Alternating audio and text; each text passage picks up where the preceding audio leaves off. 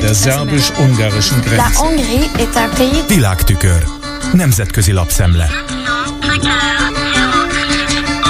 Buktatókkal teli úton halad az év utolsó plenáris ülése felé Brüsszel, hisz olyan lényegbevágó kérdésekre kell majd választ adniuk a képviselőknek, hogy tudják-e tartani magukat a jövőben is a bármibe kerül, végsőkig kitartunk Ukrajna mellett elfhez. És ennek a bizonytalanságnak az oka a magyar kormány. Ugyanis Bóka János uniós ügyekért felelős miniszter úgy érkezett a mostani előkészítő tárgyalásokra, hogy újságíróknak előrejelezte.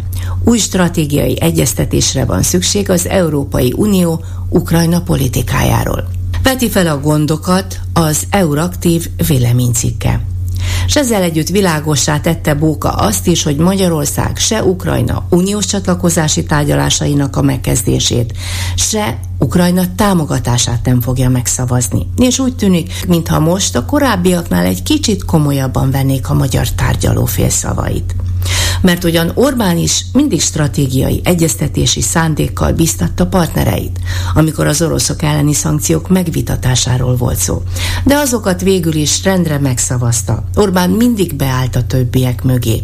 Igaz, mindig próbált valamit kicsikarni cserében. És egyre többen fejezik ki most frusztrációjukat Brüsszelben. Időpocséklás volt ezekbe a vitákba belemenni, mert semmi értelmük nem volt. Másrésztről, ezzel egy időben Orbán ugyanúgy rezzenéstelenül udvarolt Putyin elnöknek. A cikkből kiderül finisben a B-terv arra az esetre, hogy miként lehet Orbánék nélkül is támogatni Ukrajnát.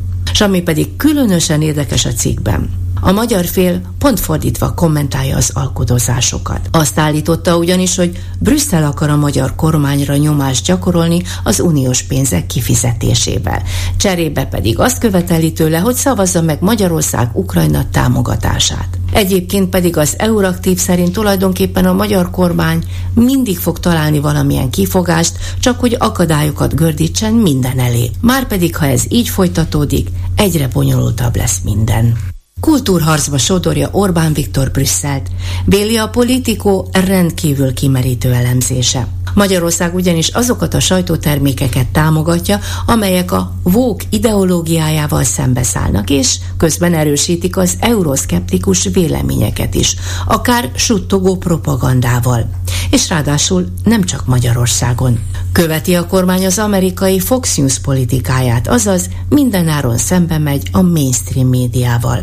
És ebben úttörő munkát végez az MCC brüsszeli szatellitje, ahonnan elstartolt az új Fidesz sajtótermék, a Brussels Signal, aminek alapítására elment legalább 275 000 euró.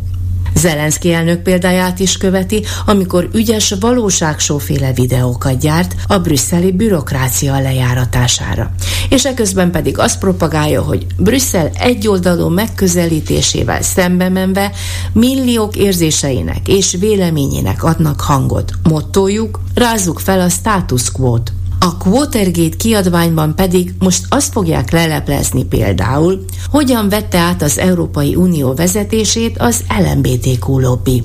Orbán a globális kultúrharc központi figurájának képzeli magát. Ebben segíti őt a magyar adófizetők pénzéből 651 000 euróval támogatott European Conservative folyóirat is. Utóbbi igyekszik például leleplezni az Európai Bizottság elnöke Ursula von der Leyen fivérének szerencsejáték kapcsolatait Romániában. A Matthias Corvinus kollégium brüsszeli részlegének kommunikációs vezetője, John O'Brien jelzi: célcsoportjukba azok tartoznak, akik őszintén felteszik magukban a kérdést, milyen jövője van Európának. Szerinte pedig ez a tábor egyre szélesebb.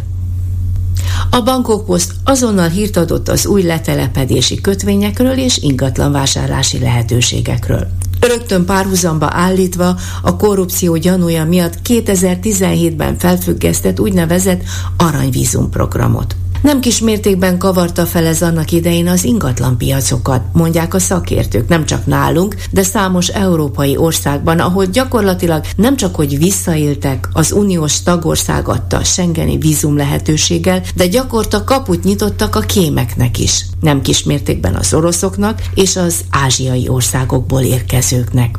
Az írás megállapítja, hogy Orbán eredményes migrációs programja segítette őt hatalomban maradni az elmúlt több mint 10 évben. Most azonban a kínai akkumulátorgyárak egymást követő betelepítéseivel munkaerőhiányt észlelt a kormány. Legalább 500 000 vendégmunkásra lenne szüksége, hogy a start előtt álló veszélyes üzemek megkezdhessék működésüket Magyarországon. Nos, erre született meg az új Aranyvízum program sok egyébbel együtt. A Világtükör összeállítását Csernyánszky Judit készítette. De szerbus-ungarischen Grenzen. Nemzetközi lapszemlét hallottak.